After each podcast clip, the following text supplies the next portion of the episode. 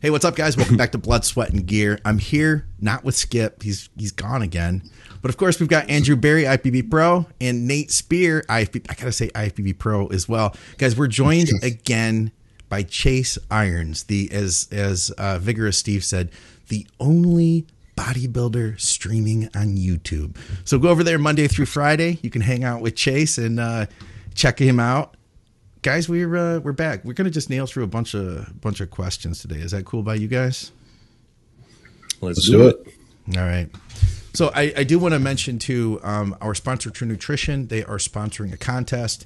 So uh, anybody who's entering a question, we are going to enter you into a raffle. At the end of the month, I'm going to take all these questions and use a random generator to pick one lucky viewer, and you're going to win a three pound bag of protein from True Nutrition.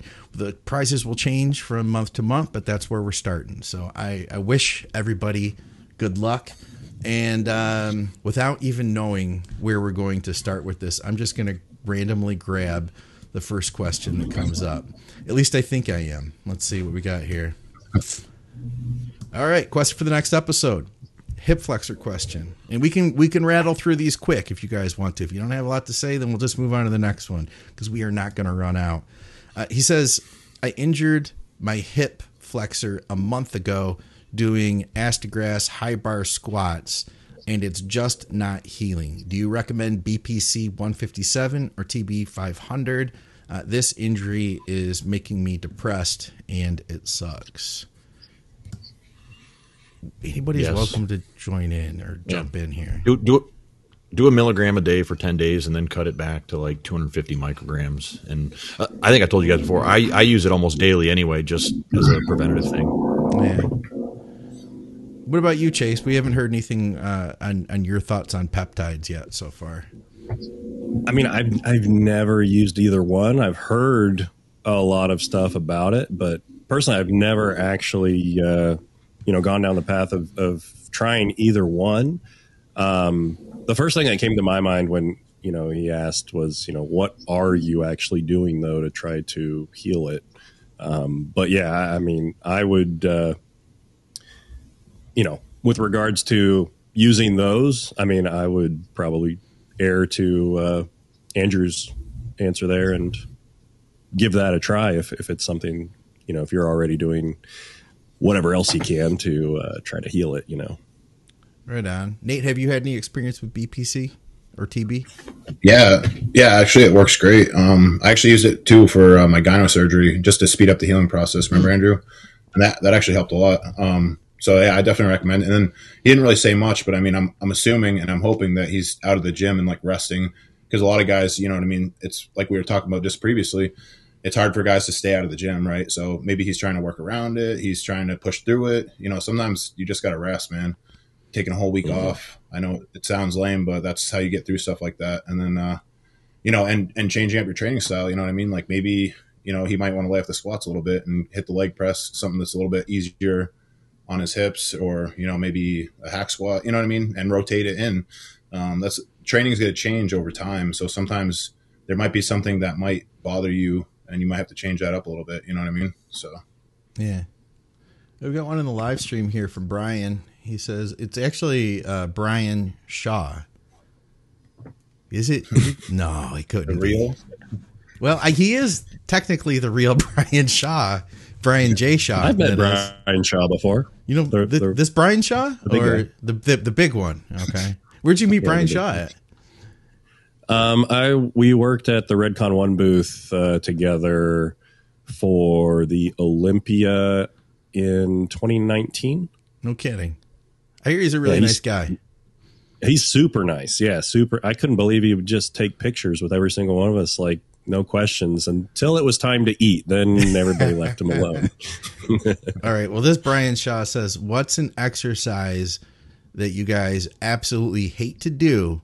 Yet brings great results, i.e., something you might not choose, yet your coach or training partner um, always programs it or loves it. Um, personally, I hate hack squats, but they build my legs better than anything else. Walking lunges. yeah.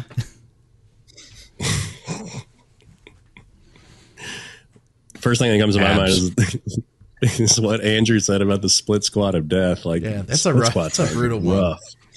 They're rough. Um, but yeah, they are effective.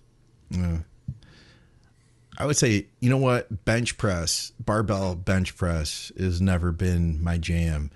I, I've gotten better at it when I go lighter and I start using like a lot of control, hard squeeze at the top, three second negatives, pause at the bottom. But when I just tried back in the day, everybody wanted to bench press, and I just was like, yeah, my shoulder is fucking hurting like nothing else, you know. And I didn't get a pump either, so there was that. I know. I miss doing bench press. Like, I don't do it anymore because I'm just scared of it more than anything. Do you? Yeah, same here. You're in Chicago, right? Yeah.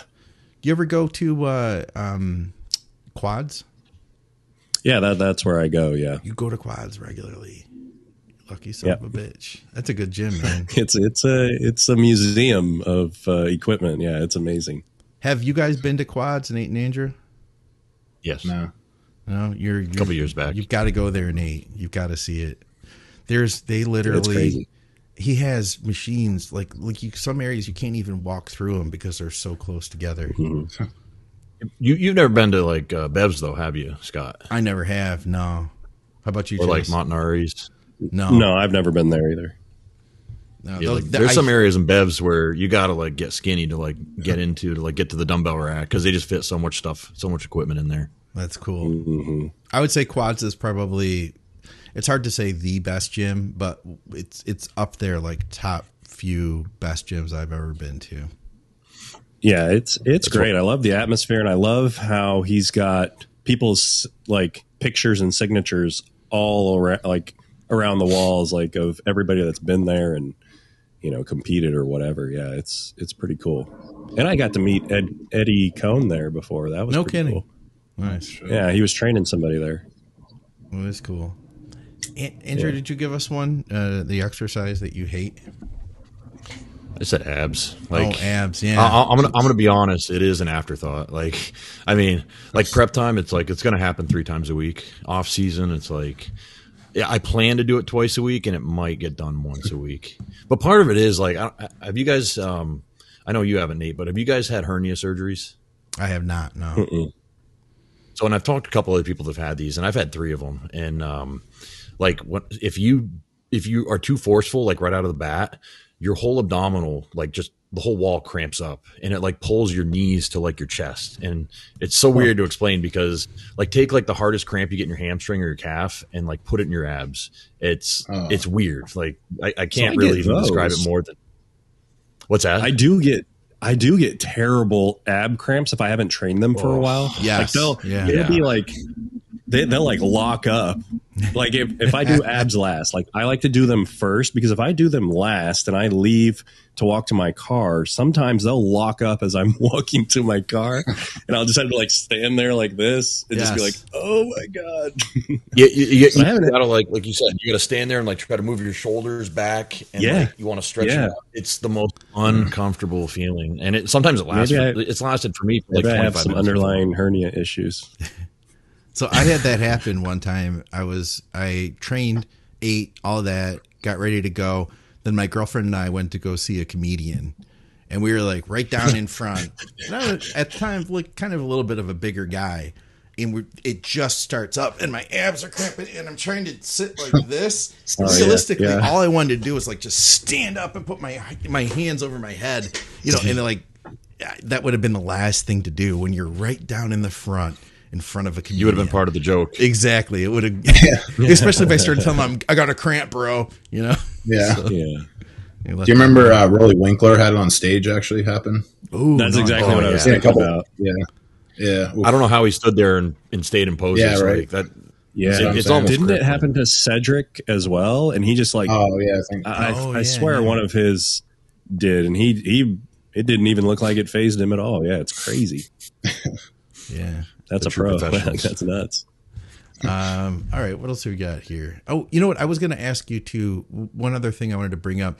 Um, Chase and I were talking about TRT, and I started. I wanted to tell you guys something too. So I I was having I was getting like some random side effects. And I started getting like weird libido issues. Got all my levels checked, and all like my basic stuff looked normal. And I thought to my and I couldn't fix it. And I was like, oh, you know, my estrogen's high. I'll try to lower that down a little bit, see what happens. I was like, no, that's not really doing anything. Uh, sometimes if I add some DHEA, that'll help. It didn't do anything. I was like, well, maybe I could use some more intertesticular testosterone. I had some HCG, and that didn't help. So then I was like, you know what? I'm going to just scrap this whole thing and I'm going to come off everything for a few weeks because something is up higher than I want it to be. And I bet you if I just come off everything, everything's going to come down, which it did, and everything sorted itself out. But now I have to start TRT again. And I decided to go sub Q every other day. And I'm going with uh, 20 uh, testosterone in 10 Masteron and Nethate. And I, I wanted to know if you guys have done anything like that. And I wanted to hear your experience, Chase, because I know that you've got some TRT stuff that's not too dissimilar test wise. Yeah. So, yeah, well, yeah, I mean, that that's kind of what I'm doing right now. Um, usually, usually when I come off cycle, I'll stop everything and not inject anything or do you know PCT drugs or anything like that. I'll just come off of everything for about four weeks and just let every all my levels of everything just kind of come down. You know, let the half lives you know run them run their course, and uh, usually it's at about four weeks is when I'll reintroduce like a, a TRT dose of testosterone. So for me currently, um, I use uh, it's zero point 0.07 milliliters of um, 250 milligram testing anthate every day. So it ends up being like a, a half a milliliter a week. So okay. um, 125. Um, but I'm I'm like I'm really trying to keep everything like like at, like really natural so that I can try to give my HDL time to come back up because I haven't I haven't done this in a while and uh, I'm probably going to do it for a while just to kind of give everything some time to, you know, get back to, you know, as natural as possible um, for a bit just to heal as much as possible. But yeah, like, I mean, I've got. We're getting the drugs out, guys. We're getting the drugs out. so like I do this daily, but yeah. yeah, it's a it's a little baby shot, and um, yeah, I just stab that into my butt cheek, and uh, I do that daily. but um, yeah, that's uh, that's what I that's what I'm doing. I plan on doing that for uh, a little while um, until. Uh, so this is pretty much satisfied with my th- health. This is like really brand new still. So there's not really much to report yeah. Yeah, I've only been doing it for a couple weeks. I mean, everything feels you know normal. I, I don't I don't feel uh, any different. But that being said, like I don't really feel much of anything from anything anymore. So, um, but yeah, I, I, so far I like it. I like that um, I don't have any, you know, like knots in the. Not that I had knots in the muscle before, but it's just like I feel like it's just so much easier because you know doing that small of a shot. I mean, it is a very it is a very very small shot. Yeah. You don't even feel it. You don't even notice it. There's no lump. There's no nothing. Um, but yeah, I was actually I was planning on getting uh, blood work done tomorrow, but since I got COVID, I was like, that's I know that's going to screw up, up, like my inflammation levels and, and, just a bunch of other things. So I'm like, damn it, I'm going to let's put it off for another couple weeks so that yeah.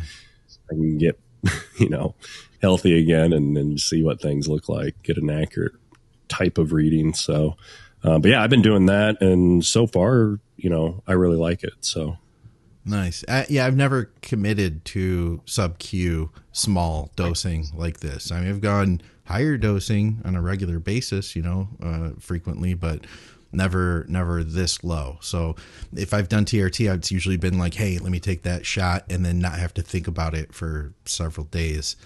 Uh, mm-hmm. Nate and Andrew, have either of you guys ever experimented with anything like this? I haven't um, as far as like going 125 migs a week or doing daily sub Q? Yeah, I was thinking like the the sub Q angle of it. No, I haven't, but I do think I think I remember Dr. Scott talking about how um, he pulled up a study about how the sub Q daily or every other day, whatever it was, was actually better in terms of um, raising your testosterone levels than uh, like the twice weekly, you know, larger bolus shots, uh, in, intramuscular even. So. Yeah. Um, I, I, think it was on a Muscle Minds episode, like maybe last year at this time. Yeah, that sounds familiar. We've done so many, it's hard to remember, but it sounds yeah. really familiar to me. So, and actually, yeah, um, I was going to say, Chase, I saw, um, I pointed, so I, uh, one of my clients didn't understand how to backload an insulin syringe. So I go on to, you know, YouTube and I typed in backload insulin syringe. And of course, your video popped up. oh, up. I saw that. So too. I sent it to yeah. him. No, but, but so here's the kicker though, because you were, you, I think you prepare all of them for the week, right? Uh, like on a Sunday yeah. or something. Cause you had sure. like five or six of them in a cup my client was like, "So I'm doing that, and I'm taking them all on the same day." And I'm like, "That kind of defeats the purpose, right?" yeah. Uh, jeez. yeah, I get I get that a lot. Too. Like, I think there's a lot of comments in that video where they're like, "So." You just like spread those out in one day, or like you just like how do you do that? no, guys, it's just one of them, one of them every day. But yeah, that's funny. It is. Uh, there was one other thing I wanted to ask you about Chase. Is you what was that? What was that L-carnitine dose you talked about? Because speaking of muscle minds, Scott had, oh, had talked all about how the, the, the whole L-carnitine thing with with thyroid that too much might be uh, harmful, too little, or excuse me, if you're if you're using too much, it may suppress your thyroid. If your thyroid it doesn't is low, suppress well, suppress suppress, the, it suppresses T3's action on the cells. So it, it, has no effect on the thyroid, but it suppresses the action of T3 Thank interacting you. with the receptor at the cell level. Versus if your levels are low, then using some uh, L-carnitine may be beneficial. Thanks for clearing that up, by the way, Andrew. So. Chase, you had said you were using like what, like a gram? You've never seen. You said you'd never seen issues with your thyroid.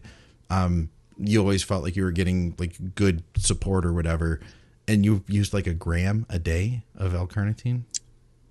Uh, it was a little more than that. I uh, I don't I don't recommend it because num- number one, it's a lot of pinning.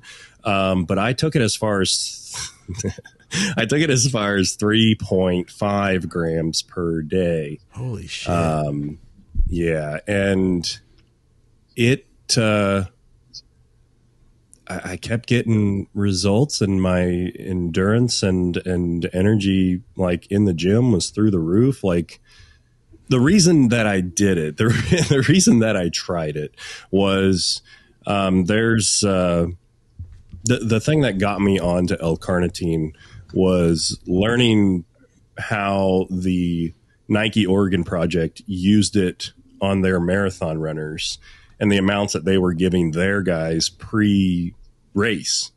And that's that's one. Thing. Was that oral that, or intro? Was it oral or was it injectable? They, they did IV. They did it IV. Okay. Actually, okay. Um, and uh, they found that I mean, the more that they were using, the uh, the more of an endurance benefit they got from it, and that that's what really made me start pushing the doses. And it, it, the thing that was the limiting factor was all the injections the and then yeah.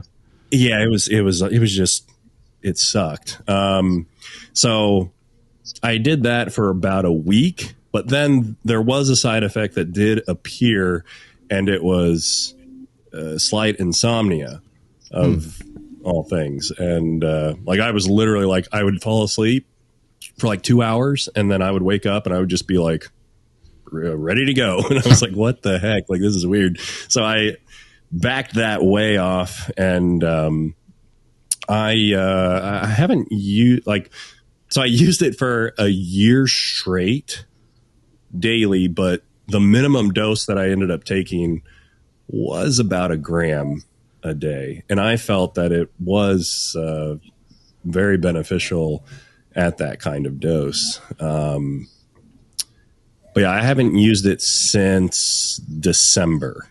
I kind of took a break from it um, since then, but I feel like it's it's a very beneficial product, and um, especially with like my mood. Like that was probably yeah. the biggest thing was just enhancing enhancing my mood and just like it was really weird. Like I, I remember one time, like very vividly, I was I was walking to the gym and I was filming, you know, a, a video, talking to the camera, and I was just like. I feel really fucking good right now. like this is great. And uh yeah, I was just that that was one of the, you know, first few days that I was using carnitine and um but yeah, I, I don't recommend it because it is a ridiculous dose, um, and it is a lot of a lot of uh, pinning of water, and you're going to be sore from that alone. Yeah. but yeah, yeah, You you make your own too, right? I do. Yeah, so that that's uh, that's another thing is um, I homebrew my own carnitine, and that is. Uh, it makes it doable. so, So how are you? Like, what's the the concentration of that? so I make my own at 600 milligrams per milliliter. Okay, yeah. Yeah. So it's um, still it's still a lot. We're talking a lot of CCs. if I was yeah, if I was going to do three grams of it, yeah, it's still it's still five milliliters of that stuff. But yeah, I mean, after after that's you know stunt, I kept it to about a milliliter and a half to two milliliters, and that's not too bad. You know, I noticed um, because I I've been using it and it, it. I feel like I get some cognitive benefit from it. It cleared up a lot of the like the long COVID fog for me. And then I, I got mm-hmm. the oral as well, well, acetyl carnitine, and I started using that. And I found because there's some days I just don't want to take a shot, and I found I still get the benefit from the acetyl carnitine too. Obviously, I'm not getting as much, but I think it's already loaded, so mm-hmm. there's that benefit. Yeah, it is. Yeah, I mean it's that loaded. makes sense. Like you, yeah, you'd already be loaded, and I mean, really, when it comes down to the powder, like, I mean, what it's ten percent bioavailable, but it or so. You know, you take ten grams of it, you're getting a thousand milligrams that way. You know. Yeah, The the only problem I see with running it that high is, well, I mean, if you look at like in research what it's used for, like when you have thyroid storm yeah. in the hospital, they're they're going to give you an IV, uh, a massive whopping dose. I can't remember what I it was. it's like I think a it was thousand. I think it's like a thousand. I think it's more than that. Is it okay? Thousand thousand grams or A milligrams. thousand milligrams. I thought. I thought that's what Scott no, said. I More think it's, than that. No, I think it's close. I think it's closer to twenty thousand. okay. Okay. Yeah, because it'll it'll stop the thyroid uh, activity like in its tracks. Yeah. Yeah, that would be my fear too, you know. And while we were talking about all that, Chase had said, "Yeah, I used a ton of it, and he didn't feel it." So it's Yeah. like okay, it's Well, yeah, I mean, definitely that- interesting. I mean, I did that during my contest prep, and um, that was one of the things that was not advised by Jordan. For the record, that was something that I was doing uh, on my own for sure. But um, I mean, I still uh, got in shape. So you did Yeah, say, now that I think about it, you you were on uh, thyroid hormone, right? And did you Yes. need to increase it when you took? Were you increasing it uh, as well while you were on? we we no, we kept Okay. we kept uh, T three and T four at twenty five and hundred. Um, yeah, pretty Okay. much the whole time. So yeah. Okay. Just interesting stuff. I don't have any answers here. Yeah, it is. It, it'd be really interesting to know like what exactly was going on, you know, with everything at uh, you know the deepest level. But yeah, it's it's it's definitely uh, an interesting topic, um, you know, with everything that it does.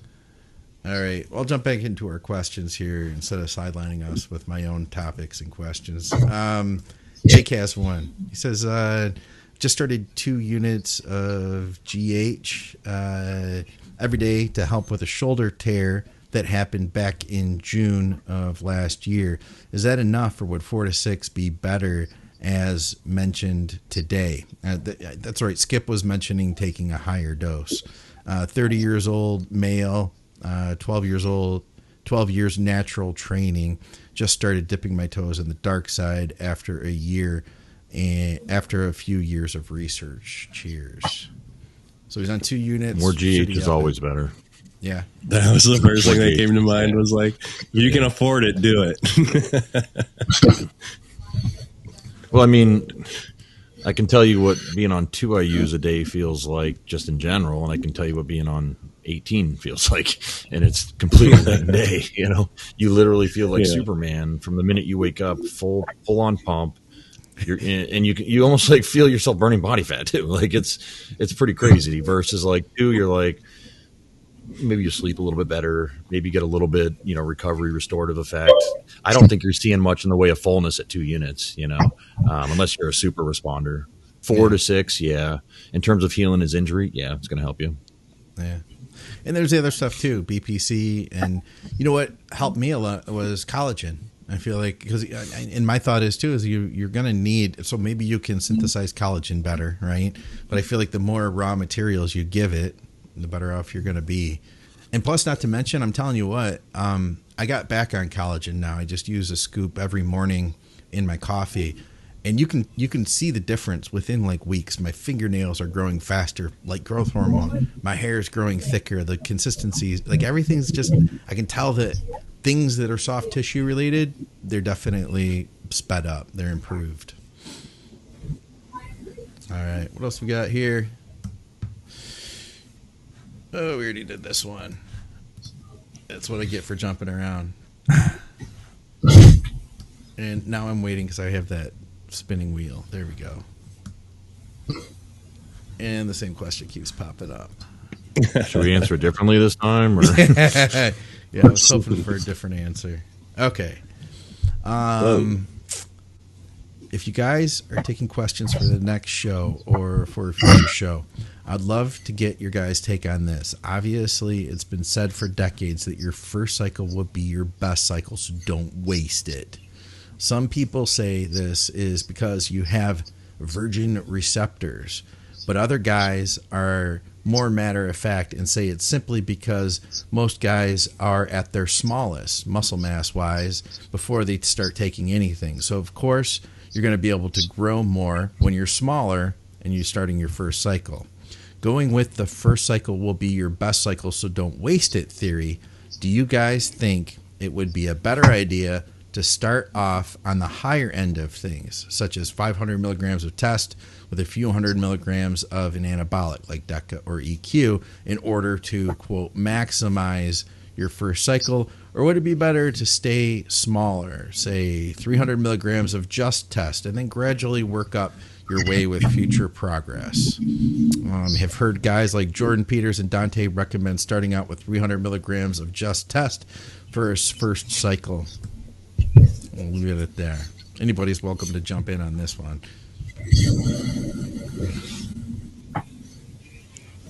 Uh, I mean, I don't know. I always have my guys. Uh, I was going to say I always have my guys start at like 500 megs a test. Keep it basic, see how they respond. I mean, I don't. I don't necessarily think it's like the receptor thing. I think it's what he said earlier was just like, you know, you, you're still small. You don't have much muscle. I mean, it's like obviously, you know, you, you, let's say you have a rebound to 30 pounds of muscle. Well, you're never going to do that again, right? so it's it's one of those sort of things where you're only going to maximize your genetic potential to a certain extent. So let's say you put on 40 pounds of muscle, you know, in one year, you're probably going to only put on like a couple pounds of muscle from there out if you're lucky. You know what I mean? So I don't necessarily think it's a receptor issue. I think it's just you know what I mean. You sort of maximize your genetic muscle potential. Um, and I, I don't know. For me, I my first cycle was I did 500 megs of test and a little bit of D-bol, and I put on like 30 pounds of muscle. you know what I mean? I'm obviously I have decent genetics because I'm an IFBB pro, but um, so it's not gonna happen to all guys. But um, I don't I don't think uh, I don't necessarily think the first best first cycle is the best cycle. I guess is what I'm saying. Yeah. Uh, yeah, I would I would definitely say I don't think the first cycle is the best cycle. Um, I think there's a lot of things that uh, you know, like that can influence that for sure. I mean, if looking at you know say how much weight you actually gain on the cycle it, it kind of i feel can very much depend on what were you doing before the cycle start like were you going deep into a, a, cut and then you're at this point and then you start a cycle and you bulk up and rebound hard off of that and some people like to use that as like oh my cycle i gained you know well, if that's the case, like I, I, gained 60 pounds this last cycle and I'm on year 12, you know, but, um, yeah, I, I, think it has, uh, definitely a lot to do, um, with where you're starting, you know, with regards to like your natural genetic potential for your first cycle.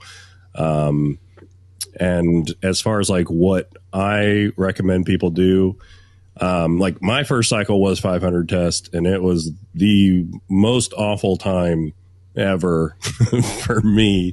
Um, and I am not an IFBB pro. So, um, it, uh, I basically just got all the side effects, super bloated. Um, my tits hurt and I got really bad acne and my hair started falling out. So I don't necessarily recommend that it was, uh, that it's a good idea. And I don't even remember how much weight that I gained on it. Like it was just, it was just all miserable. Um, so what I typically like, it would be, it would be good to be able to work people up. Like if they can handle that, then absolutely.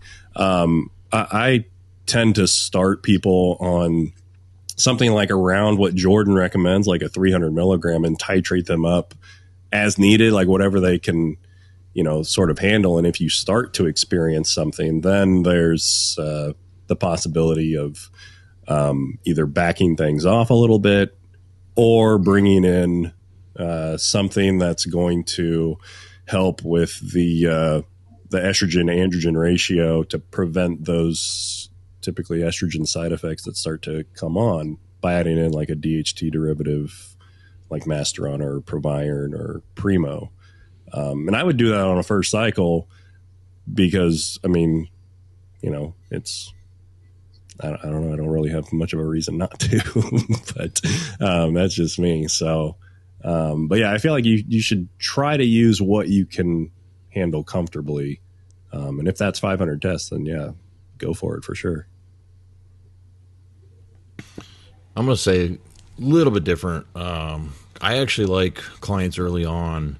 Like I'll definitely start with something like three, four, five hundred milligrams of test for their first cycle. But then after that, if they're like, okay, what do I do for my next one? For me, it's like, okay, you know, what can we get you?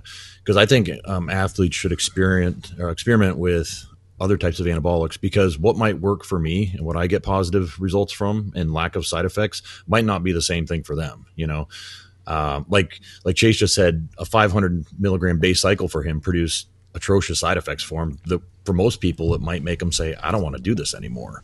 Whereas maybe he needed to do on that first cycle like a 250 test base and then some primo or some other compound.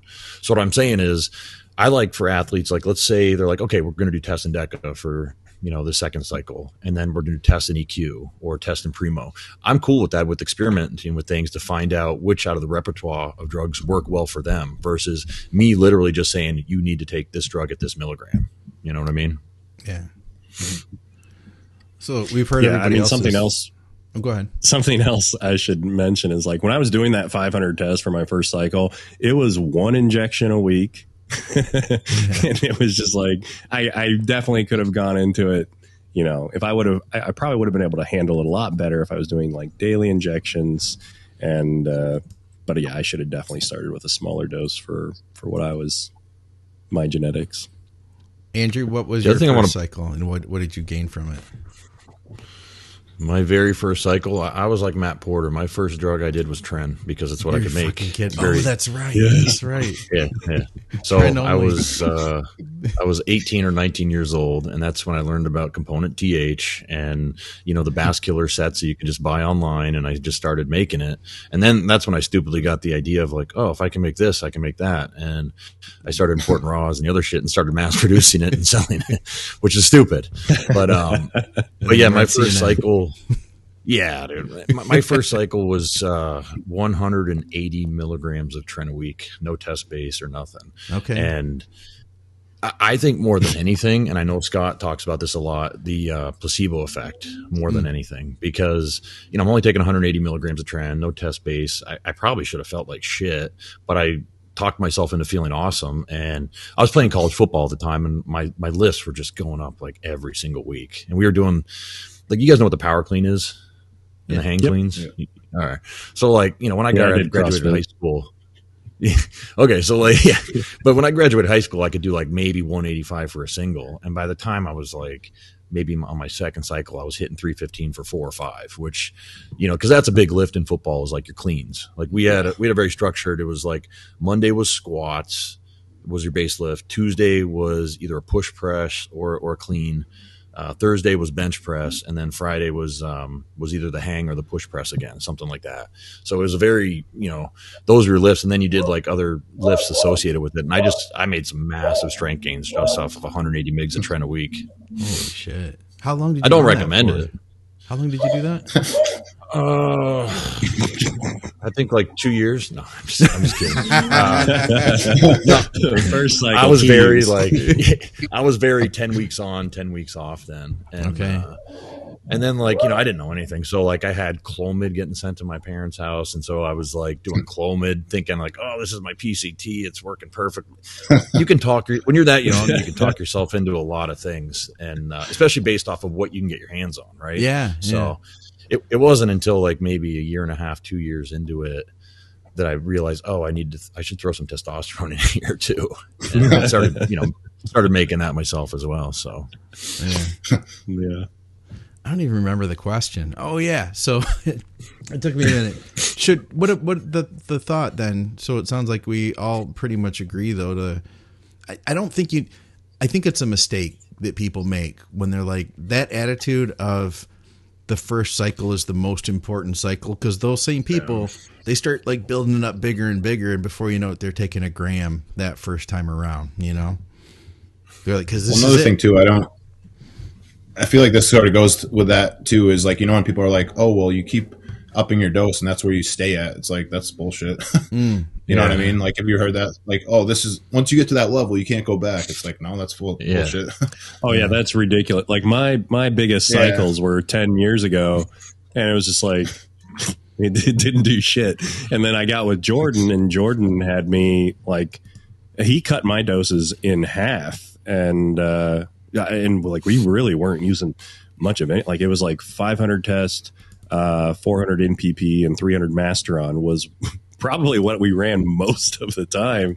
And I was just like, I mean, I was so surprised, like, wow, okay, this is what we're going to do. And it worked very well. It worked just fine. Like I didn't, I didn't need to, you know, do things more than what I did in the past, which sometimes sadly was over 2.5 to three grams of gear like an idiot. All right, I'm gonna grab this one here. What do we got? So this is from Dan. He says, "Hey guys, um, what's up? Got a question for the show. Wondered if any of you have had experience with injectable Helios, which is mixed at 40 micrograms of Clen and 5 milligrams of Yohimbine per ml. Um, have run both of these separately in oral form, and they seemed to be good results. Um, while in a deficit, wanted to know if any of you guys have tried the injectable and if they felt any uh, benefit over the oral. Uh, if I you can handle, prep, actually. if, if you can handle the pain, then yeah, the shit burns. I've never done it, but yeah. I mean, I thought it was great. I mean, but I didn't really notice too much of a difference, um, like between like just oral yohim. So I would do, normally do oral yohimbine with like uh, liquid clen or whatever. You know what I mean? And then I, I mean, I did the sub Q injectable with like the amino asylum one. Mm. I didn't really notice that much of a difference. I mean, I was like sweating like a motherfucker, but other than that, I mean, it wasn't too much of a difference. Yeah, Uh, I have, did it hurt no when did it? experience with that. No, Nah, it didn't. re- It didn't hurt at all. No. and you got no experience. I'm experience. trying to remember Chase? what. I'm trying to remember what yeah, brand I've, I I've used. never tried injectable Clen or Yohimbine. I've taken them orally. Um, yeah, I, I honestly, I'd never. I've heard of Helios, but I never really looked into it. So I think it was a Dan Duchaine invention. Honestly, Hmm. uh, another another Dan, uh, uh, you know, gift to the industry. Yeah. Yeah, yeah, I, I- I will say I used uh, I, I tried some albuterol this last prep and that actually helped a lot with like cardiovascular wise. You know what I mean? Just like keeping like the oxygen or whatever. yeah. You weren't like so out of breath. You know what I mean? It felt like a little bit easier. I've got a script for that actually, like for four milligram. The doctor asked me, she was like, "Well, how much do you want?" They have two milligram and four milligram. I was like, "Oh, I want the four. She's like, "Okay, we'll give it to you written three times a day. It's very cheap too. I have literally bottles of it in Yeah. my in my cupboard now, just sitting You there. ever you ever used uh, formoterol? no, It's it's another chemical cousin of the albuterols and clenbuterols, and it's it's similar. It's even more, uh, if I remember correctly, I used it once. It's like even more uh, selective for the beta uh, receptors. No kidding. Do you do you remember the effect you got from it? Um, I would say actually less fat loss than um, the than the clen, but more uh, better um, breathing effects for sure. Okay. Got this comment. Where was this one at? This is from the the episode with uh, John Jewett. He says, uh, "No one is going to blast from a blast to a cruise and still gaining muscle." Well, that if you're not if you if you're one of those guys that you're only on, and I mean like on with your diet, only on with your training when you're on cycle, then sure, that's the attitude you probably should have. But if you're someone that's looking at every other variable, I mean, well, let me give you an example. Look at Nate right here. I mean, he's a freak right now. He's gaining, he's off, and you know what I mean. Like no one can say, you know what I mean, that he's not gaining muscle right now because his Yeah, nutrition's I don't, going I don't buy that. Yeah. Yeah, I think it's a cop out Sometimes- more than anything. Sometimes too, like have you ever noticed, like when you come off a blast and you go into a cruise, like your appetite gets better. It's almost like you're you feel a little better. You're not toxic. You know what I mean? You're, You're not it's almost like your anymore. training's like better. Yeah, yeah, right. So I'm not saying like necessarily. Obviously, you still get the effects from the blast, but I mean, some. I think there's a lot of mindset. You know what I mean? Like for me, I always, whenever I go into a cruise, cruise, I always try to train harder personally because I'm like, I want to keep, I want to keep these gains. I want to keep progressing. I know I don't have all this other shit in there. You know what I mean? And and also too, like if you're cruising, like for me, usually my test levels are at like 1300, like 1200 still Yeah. cruising. So like, how You're can you, you know what I mean? You're not hypogonadal. Yeah, yeah. Yeah. Yeah, I think it's just a bad attitude, honestly. But then again, he's he's vegan, so I'm just going to point that out. Yeah, I mean, I said something to him about that. I said something about that to him. And sorry, I was really hungry. I had Victoria grabbed a bar for me, but I was like, lit- honestly, man, it comes down to your diet and your training. No, all all respect to vegans, but I think it's going to be a lot harder to say be a, a guy Nate's size and do that all with plant based protein. Just saying. Sorry, Yeah. sorry, vegans. I said it. Well, like, let's look at it this way: How many vegan top ten Olympias are Olympians are there, or even has there ever been a vegan that made the Olympia in the open class, or even the two twelves? I don't think so. So, I mean, it's not an exact study, but it's very anecdotal. and at the end of the day too i think that no you're not going to gain muscle like you would on cycle and maybe people are looking at it that way but realistically say as a natural how much are you going to gain the naturals that i know that are advanced are looking at a good solid one to two pounds per year so it's not like you're going to see five seven pounds over the next 12 weeks while you're off you know Well, let's use what Scott was talking about in last Muscle Minds, or maybe the time before about uh, protein accretion and everything, in terms of like how many grams you need to eat and how many grams you need to further growth. If, what did he say? If you're in a seven gram surplus a day, right? Isn't that what he was going with? Then Yeah, I think so. It equated to a certain amount of like 15 pounds of muscle per year. Okay, so if you're geared up and you're, let's say you're putting on seven pounds or seven grams protein uh, accrual a day, maybe you're down to three. Okay. Well, you're still in a net positive balance for amino acids and protein. You're still accruing, you're doing uh, muscle protein synthesis. Is it, are you all gassed up? No, but the machinery is still working. What, what like, why else train otherwise? You know, and why else, if, if, if you weren't gaining or you weren't maintaining, at least at the very least maintaining, why would anyone do anything when they're off cycle? You know what I mean? Why would anyone exercise? i think some people have that attitude honestly That's what I mean. That's what I mean. I don't I don't like that attitude honestly because like to me it just tells me that in a way you might just be addicted to drugs and you're you don't have a real love for training. Yeah Yeah, for real. I mean, that, that's what comes to mind. Yeah. You're just an addict. I mean, I think like all of us in this podcast, we're going to be training, you know, as long as we possibly can. When we're done taking PEDs at a super physiological level, like it's it's a recreational outlet that we all enjoy. You know, Absolutely. Uh, another comment from last week said somebody. This is referencing uh, you, Chase. He says because we are talking about um, your CT scan, Nate, And he said somebody posted they got a CT in Chicago, I think, on the live. Where in Chicago? Um, shoot, where did I mean? It's it's it's pretty easy to get. I mean, I you just. Oh man, I went to, uh, I believe it was St. Joseph's Hospital, um, on uh, near Lakeshore Drive, if they're listening. Um, but yeah, it was uh, it was forty nine dollars, and it was real quick.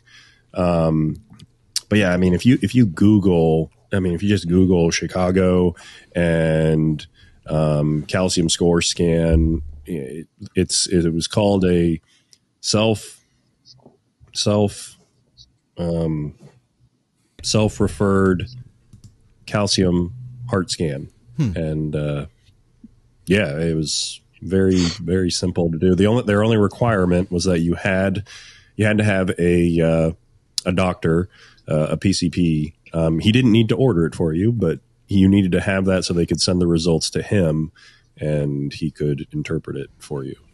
That's So- cool. Look at that. Chase is getting questions on our show when he wasn't even on our show. How about that? You got another one. Okay, so this was something um, this listener from Patreon wanted to ask John Jewett, but we didn't get a chance to ask him. And I thought it was a good question. I figured we could all kind of roundtable it here. He said, My question is for John is that sometimes after leg day, I'm completely trashed. Sometimes I'm trashed for a few days. Um, I'm talking, I'm talking mentally. I'm talking even mentally, it takes some time to recover. Any tips on how to reduce this and still maximize gains? I often do legs on Saturday, and then I'm stuck on the couch uh, all day and even struggle to do chores like laundry and groceries. So what's the problem? I mean, as long as he's recovered by the next time. Sounds Is like he growing? I idea. guess is I the don't know. question. Yeah. I, I mean, as long as he's recovered by the next time he trains legs. Like, yeah, I think back to some of the leg sessions me and Nate had like over the years.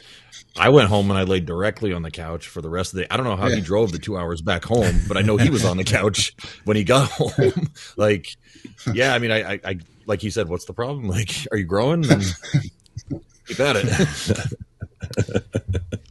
Yeah, I'm I'm trying to get um, inside of the head of the listeners, and I do feel like there's an attitude of like, we don't need to do that.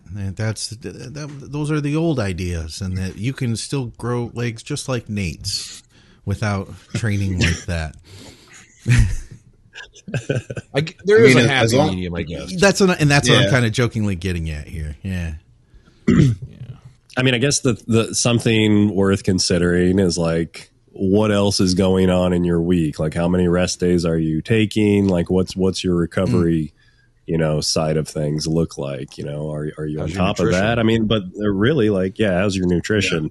You know, um, but I, I would say at the end of the day, like if you're if you're recovered and ready to go for your next leg day, like suck it up. you guys ever get like a cold sweat after you after you've trained, like where your skin just gets like icy cold, and you just feel like you can't eat for like two hours? You really can't think That's- either. Yeah, you're, you're stuck in fight or flight. Yeah. You ever so get you're, that you're in sympathetic. Oh yeah, you're in sympathetic drive. Like, and it's not smart to eat until that feeling goes away because your parasympathetic nervous system isn't ready to accept that meal, and digestion's not going to happen properly. So that's why, like, remember years ago, it was always like you have a 30 minute anabolic window, so you got to Yeah. have your protein shake and your 80 grams of carbs or whatever within minutes as soon as you get done training. But and like you know, I fell victim to that when I was in high school and college, and you know. I'd throw it or or have diarrhea like you know 20 minutes later because your body's not accepting that meal, you know. yeah. And now I think, I think it's. We, most of us use intra workout nutrition now, so we've kind of taken that that post workout window and moved it into that training slot Yeah. without with kind of in a way of tricking your body into accepting that nutrition without turning in turning on the parasympathetic uh, nervous system. So I think like it's fine to wait. You know, I think most. I'm an hour, hour and twenty minutes after I get out of the gym when I eat my post workout most days now. Yeah. I, I found that when I've reduced the volume that I have done better. I think that in the past, I, I would just go for hours and hours on legs specifically, and then every leg day, that's how I would feel. And I did find, like you guys were saying, like a, finding a balance or a happy medium in there. I think that I think that I did need to back down a little bit. I hesitate to tell anybody to ever back down, though. I mean, if he can't eat his meals throughout the day, if it's affecting him that bad, then he's not Yeah. going to grow. He's not going to recover from it. Um, I don't know. I'll say like you know the hardest leg workouts I have, I'm sore for like five six days later. So you know what I mean. It's I don't. I just kind of accept that. well, I guess suck it up. That's the answer. Well, okay, okay. He Live okay. Give him something actionable. Make sure you're, you know, if you're not using intra workout nutrition, I would try an intra workout product, carbs and aminos. Uh, if your nutrition as a whole is lacking, I would really look into that or hire one of us to help you out with that. Um, and then the third thing I would do is experiment with pulling down your volume slightly. And maybe if you are doing like four sets to failure um, on, say, a leg press, maybe experiment with like a, a heavy set and a back off set, you know? Uh, this actually reminds me. I was making um, a reel the other day for the Mountain Dog site where Dave Tate was talking about some of his uh, his leg workouts out, workouts with John over the years, and he was talking about. You guys familiar with the upset that he used to do, I'm not sure. where you're on the leg press and you do like two or three warm up sets with like three or four plates, nothing, and then the, you do the work set where you do six reps with four plates, and you got two partners, and they throw a plate on without locking the locking the um, the weight. You just barely lock your knees out, throw a plate on, six more reps, throw another plate on each side, six more. So you try to get at least 36, maybe even up to 48 reps. Holy shit! All right. So, so that's a killer thing, right? Like, Yeah. you get done that. And he's like, he's like, so yeah, you know, I, that was like one of the most intense things we ever did. So I'm like, all right, let's, we're getting ready to move to the hack squat. He goes, oh no. He goes, we were going to do that three, four more times because that just wasn't a John. John was going to do that four times until we were obliterated into the ground.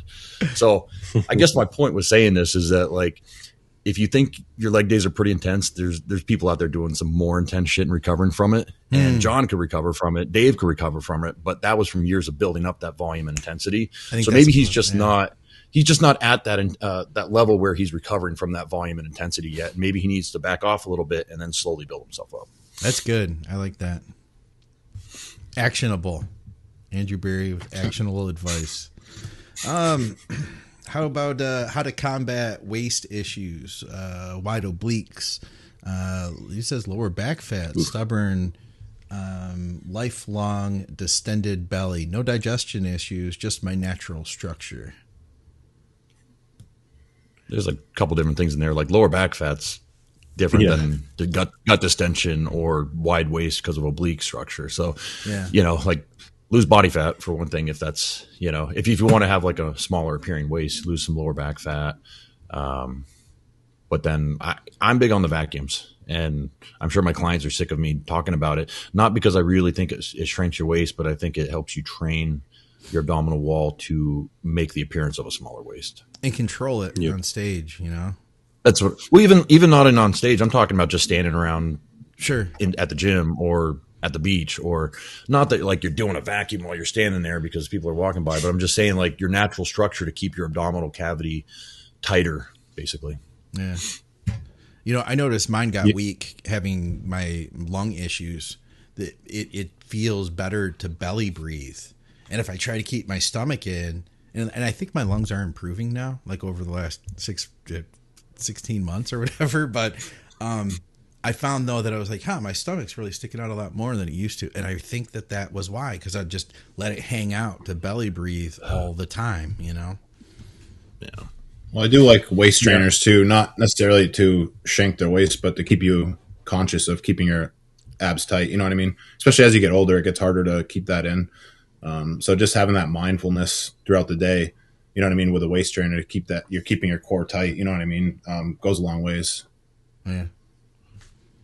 Yeah, I, I made a video on a, like a vacuum training protocol um, during my contest prep. That it was it was kind of like 15 seconds on, 15 seconds off of holding it in different positions, and uh, that definitely made the the most dramatic difference in my posing, first of all, and you know, just oh, just daily endurance and being able to keep things tight, you know. But yeah, vacuums for sure were huge for that. You know what's funny on that note with like the vacuums and like the waist trainers? I see like some Instagram personalities. Um, for some reason, I think Layne Norton comes to mind, but I, I, I might be completely off base here because he's always like calling out things as fallacies or or whatnot. But there seems to be this trend talking about how like vacuums are a waste of time and waist trainers are a waste of time. But I mean, I can only go off anecdotal stuff that I've seen and, and you know, I've seen people make some dramatic improvements on stage and just standing there in their general posture um, using these techniques. So Hmm. It was funny. Yeah, I, I definitely anecdotal on my end, but yeah, it was it was huge. Uh, I mean, like, yeah, it's huge, and I mean, they're they suck. Like vacuums are hard as hell to do. Like, Yeah. those are the things that you know we should be doing, and you don't want to. You know, we should do like a, a contest, like like post vacuums after a cheat meal. Oh God. Watch everybody throw up. I would I would cramp first of all, and like deep in my abs, and then just want to pass out. Like that Tanya Miller had said, uh, with how much humans reference the beach, aliens would expect us to be at the beach a lot more. Which is kind of true. I'm never at the beach. I don't know about you guys. Well, I was thinking like situations where you Yeah. have your shirt off. We say or, that all you the know, time. You're not, you know what I mean? you're not just gonna like let it hang out. You know what I mean? like you're not you're not dad bodding it yet. You know. We're like all the time though. Like I'll reference. I'll be like, you know, like if you just want to cut up to look good at the beach, I'm never at the fucking beach. Who, who are these people at the beach? Well, you know why? Because I, live, think I live two miles say- from from Lakeshore, and it's like I never go there. Well, you only have like a month in Chicago where it's warm, and then after that, I mean, it's like yeah, just windy it's and ice. I, I feel like a lot of our non-competitor clients, like when they on the intake form, they'll say like, you know, I want to look good at the beach this summer. I want. They, they use that term. You know. it's true. Oh, I missed a message from Scott here. He was with us. He said Mountain Dog 2.0 for the win. And Scott, I think, helped out on a lot of the ebooks and whatnot. Uh, Yeah. with, with in the programming with the 2.0. Yeah. We had another question in here. Okay, David Johnson, not Johnston, Johnson. He says, um, when dealing with elevated E2 during prep, is there any benefit in using Arimidex and Aromasin or just a higher dose of Rainy. Rainy? rainy. Was he talking about like relax? Was he trying to write relaxofen or something? I don't know. Oh wait, it says uh, Arimidex. So he, okay, so he's saying should he would there be a benefit of of combining Aromasin with Arimidex versus just using more Arimidex? Is he saying he's getting his labs tested? I'm sorry. Can you throw the first part of the question up? Yeah, yeah, again? yeah. Hold on, let me find it here. Okay. Um, it just says when dealing with elevated E2 during prep, is there any benefit? I guess I would ask, how do you know it's elevated? Like, are you are you getting bloods done and seeing that it's elevated after just using Arimidex and it's making you think, hey, is my Arimidex dose not high enough, or do I need to use a suicide or um, you know, Aromasin with it? Um, typically, no, not in my experience. I think, I, I, and sometimes I, what I'm leading with is I don't think it's an estrogen issue that maybe he thinks is an estrogen issue. You know what I mean? Unless he has like some clinical like you know blood work that shows that. Yeah, maybe he's using a lot of tests or something. But, but at the end of the day, like just more Arimidex. If you, I mean, if it were the case, I don't see a benefit in using the two personally. I mean, I don't know about Andrew, you guys, you but I about try to, using Nolvadex with Arimidex? Yeah, yeah, and, and I and I prefer that towards the end of the end of the prep. Um, Yeah. absolutely, last last four weeks, absolutely. But yeah, but uh, what was I going to say? Something about the Arimidex. Uh, I I lost it. Sorry.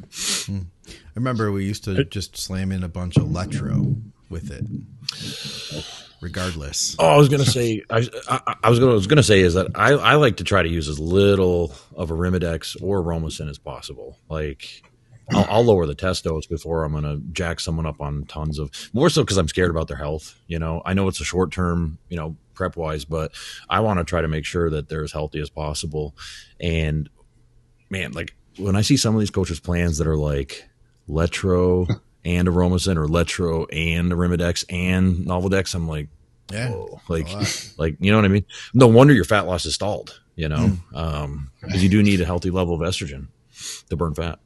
I, I would Yeah, that was my surprised if- thought. Was like, is he experiencing any side effects? Like, did he even Mm. mention that he's experiencing any issues with it? Because like, if it's relatively, you know, higher than what he arbitrarily wants, and you're not getting side effects, like, uh, who cares? Like, it's going to help keep your HDL a little higher. It's going to keep your What, uh, what I, what I keep a find bunch is of other like things working properly.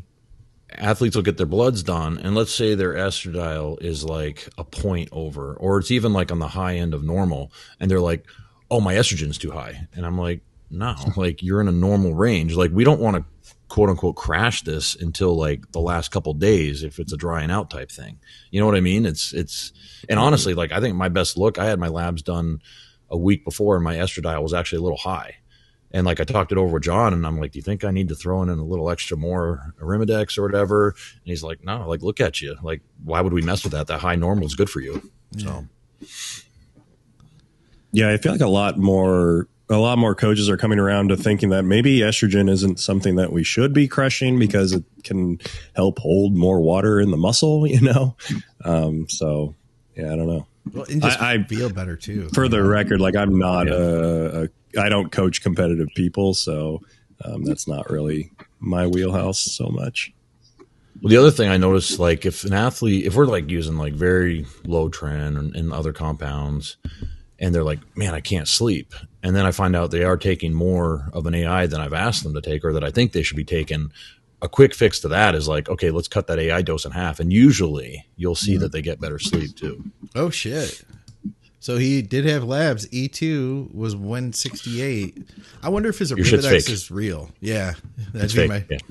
That'd be my Yeah, first- yeah, your Arimidex is not good. yeah. because e- either that or you're just like that one in a million outliers that do actually need more. Yeah, that's crazy of high. AI. yeah. Yeah. Yeah, that's that's that's quite high, and I'd make it. I, I'd be curious what his testosterone dose is if his estrogen's that high. Yeah. Yeah. I I'm thinking that it's not real. I would have to think so too, or or underdosed. I remember, I remember a, um, a research company that was, of course, really good at first, and then months down the road, you know, everybody that I worked with who was using it just started getting higher and higher estrogen, and we just needed to use a little bit more every week, a little bit more ADEX. Uh, he says he was on Aromasin at the time. A doctor coach switched to Oh. a Rim. Doctor and coach switched to a Arimidex. So So then that kind of makes it sound like it's pharmaceutical if the Yeah. doctor like Right. like he was using pharm grade. So yeah, that's interesting. What's his test level? What or what was his um what, what was he taking for testosterone and what was his test levels when he when he I assume he got those checked at the same time. Wait a second. There's another plot twist. Um, do seen believe it. I had bogus test at that time. Switched it also. I don't, know what's happening here now. That's yeah. All right, so David, if you could list like was it was This it guy needs a consultation. That's what he needs. Yeah. I think so. Yeah. Yeah, give us all the details. Yeah. That's I crazy. I think that's all the questions I had in the bank. Well, if he had too. bogus tests though, and his estradiol was still that high. yeah, I don't get that. That's Yeah. this is a conundrum. That's yeah. Yeah, above my pay grade. this is multifaceted. There's a weird. lot, a lot going on here. Like, was the testosterone actually estrogen that you were injecting? multifaceted weird. I like that. There was there was a coach on a podcast a couple years ago. I'm trying to remember his name. He was talking about he he he was very fringy, and he was talking about how he would have his clients take in uh, estrogen. Uh, I can't remember if it was if it was during the post contest recomp phase or a, a po, you know post show phase, or if it was in the off season. But Huh. I, I don't know. I, I thought about it for a while, and I was like, Nah, I just don't see the benefit unless they're subclinical, uh, you know, estradiol on the blood work. So And you're talking men, I assume. I'm talking men. Yeah. Okay. I know that they they give estrogen to cattle as you know part of their their whole fat protocol. process. Yeah, Yeah, yeah. There's that. And I want to say that there was some early talk Victoria's told me about where it it they used it for anabolic purposes a long, long time ago. But I can't remember that offhand. I feel like there's a reason why we don't do it now. Yeah, yeah, a good reason. Although I will say this, I remember crushing estrogen to the point where like I just was so it, it really I would say was a big part of what made that last 4 weeks of contest prep as as hard as they were, you know? Four hundred pro from lab underground lab tested showed 270 switch supplier and to a Arimidex and have improved since. Hmm. Well, anyway, Maybe show us the labs next time uh, on on next podcast. Uh, share share with us what those those new labs uh, with the new the new uh, source are providing for you. that would be And there's your interesting. answer. So that's all our questions. Uh, Chase, do you when you go onto your live stream, do you ever go on with a plan like, "Hey, we're going to get into this tonight," or do you just wait? Do you just hang out there and wait and find out what's going on? Well, usually people are pretty quick to start throwing stuff up. So, like, usually when I start it, because, like, uh, so before I got into doing live streams, I spent most of my time making videos that were more like a lifestyle vlog kind of thing, just like showing my day and what I do and stuff I saw like some that. of that So, stuff. I saw you building a gym. that was I- the first video I watched of yours. yeah Yeah, so instead of that now i i start my live stream with talking about you know what's been going on for you know since i was on yesterday and you know my training and stuff like that. And as i'm talking about that stuff the the chat will start filling with uh, questions. And then once i run out of you know random stuff to talk about or or like different emails that i get that i think are important to talk about i'll i'll start with those. And then by the time i'm done usually i've got a, a full chat of whatever questions, and then we'll just go from there. So Oh yeah, that's cool. As like I said, as uh, vigorous Steve said, you're the only bodybuilder streaming regularly on YouTube, which is pretty badass, man. It's good. Welcome to the future. Yeah, it's This fun. The future of bodybuilding, right here. All right. Well, I feel like we didn't get enough training questions today. I don't know what you guys think. I feel like we had a lot of lot of drug heavy questions. We need like we need more training questions next time. training questions. training questions for Andrew for cycles. All right. Well, anyway, we, we appreciate everybody hanging out with us, and Chase, I appreciate you coming on to hang out with us here, man. This is uh, it was fun to finally get to meet you. Oh yeah, for sure. Anytime. This was this was great, and it was uh, yeah nice to uh, online officially meet uh, you guys as well. I've been watching for a really long time, and you know following you guys. Uh, it was awesome seeing you two turn pro within the last. It was the last year, right? Like that's uh, yeah, yeah. It's it's cool to be here. So Right Yeah, I'll definitely pro. check out some of your YouTube stuff. What's that, Yeah, Andrew? Thanks. Yeah. I said Nate, Nate's a real pro though. I'm I'm a mo- I'm a masters. They should put like a little M next to it. Come on. Hey Come man, on it still now. counts. Like I'm, I, I just turned 35, so I'm, I, I'm eyeball, eyeballing that Masters division too. I'm like, hell yeah. Well, no, so uh, you know, we were at a wedding this weekend, and and I was with uh, my good buddy Justin Randall, and like we get into like these deep conversations, and like one the topic was like, you know, people that turn pro like in the sixty five class because there is that that category, and then they get to Yep. walk on stage. Like, we're talking about bikini in general because Rachel's a bikini pro, and uh, we're talking about like he was like, well, what do you feel about that? Like a chick who turned 65 and or you know she beat like two other women that just decided to diet for a couple of weeks to get into that class to get a pro card Yeah. and and like I think he was surprised because I was like, uh, honestly, I wouldn't. I would be okay if they got rid of the Masters Pro card. Like I, I'd be cool without it. You know what I mean? Like because there's very few outliers of like John Meadows, Josh Wade, who they could have turned pro in the Open, and they should have. You know, at some point during their Mhm. careers, and then they kept on improving, and they placed top three, top two, even winning pro Yeah. shows. So I do think there's a big difference that once you get into that Masters category of the talent level, and it's very different than the Open. hmm Oh yeah, for sure. You got uh, Rachel's competing again next week, isn't she?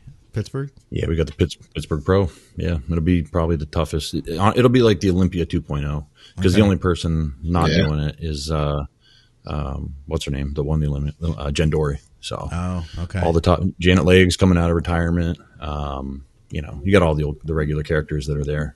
So That'll be a hell of a show then. That'll be good. yeah, It'd be you, good to you see coach her her, fit in. right? You coach your wife? Yes, um, the whole time since 2000. Uh, she turned pro in 2017, and I think this is our 14th or 15th pro show now. So yeah, That's. Uh, I feel like that would be really difficult. people always, but I think it like I mean, well, Nate knows how I am as a coach. So it's like it's not. Uh, You guys are a unique. You guys are a unique couple, though. yeah, but I mean, like, Like, you can uh, tell her look at, how- like Jewett. Tell her how it is, and she can take it. Yeah, that's the thing. Yeah, but you you- know what I mean? neither one of I us think. are complimentary towards each other. Like it's like, man, you look okay. Like even when you look like your best ever, you know, like we can. We're very. um We're not like hyperbole or hyperbolic to each other. Like, oh, you look amazing. Like you're gonna win the whole. You know what I mean? We're very realistic, um, Yeah. and we can evaluate physiques very well on each other. So Yeah. She she coaches too. Uh, no, um, honestly, I, I really want her to get into it because I, she has honestly. So Nate's been there when like she'll be sitting there and she'll literally pick out like the first call out before the judges call them at all the national shows for bodybuilding, classic, like top pro shows. So she's got the eye, you know. We should get her to do a breakdown with us one day. Then she'd be great at that. That'd be. Honestly, like in, in you know all the terminology, dry, full. You know he needs he needs to get those calves up or whatever. You know it- whatever it might be. She can break the body parts down with with the best of us. Right on. So Nate, you're off season now, and you're off everything. Yeah. Well, How's I'm that- on TRT, but Yeah, yeah. 300 megs test. How's that going for you? How's the how's the off season treating you? Good, man. I still look really tight. Um, full. I'm like 260 right now, so we're taking it like you So- know, not not rushing anything. Was Send him that picture that uh, you sent me last week with the, the most muscular. Send him that picture later on, uh, Yeah. and, and maybe em- embed it in this episode. I think All right. Users, yeah. Uh, listeners want to see it. It's it's pretty freaky. Nice. Nice. I look forward to seeing that. All right. Yeah, but I'm gonna go. are so crazy. Nice, man. I'm glad to hear go. it. I'm looking forward to seeing uh, where things go next. Is there anything in particular you're working on in the off season this year? Like anything you're like, man, I got to bring this up. Yeah, like teres uh, lower lat area, like just for the mainly the back double bicep pose. Okay. Now we're getting really critical here. You know what I mean? So um, Yeah. obviously overall mass, you know, not like a bunch, but you know, to to get a little bigger to hang with the big boys. You know. I like it. All right, I'm going to go eat some food. I appreciate you guys. Appreciate everybody in the live feed. Uh, check out truenutrition.com. Use our code THINK. Check out Chase Irons over there on the YouTubes. We'll have we'll be able to like I think we can just like link you right in the thing on YouTube and people can just click right on your name and they'll go watch th- but watch this first. Finish watching this first. And of course go over to bodyberry.com. You guys can check out Andrew over there, reach out for to him for some coaching. Uh, go over to Instagram. I've got uh, Nate's link below and then reach out to me, McNally Diets at Gmail. Appreciate you guys. We'll see you soon.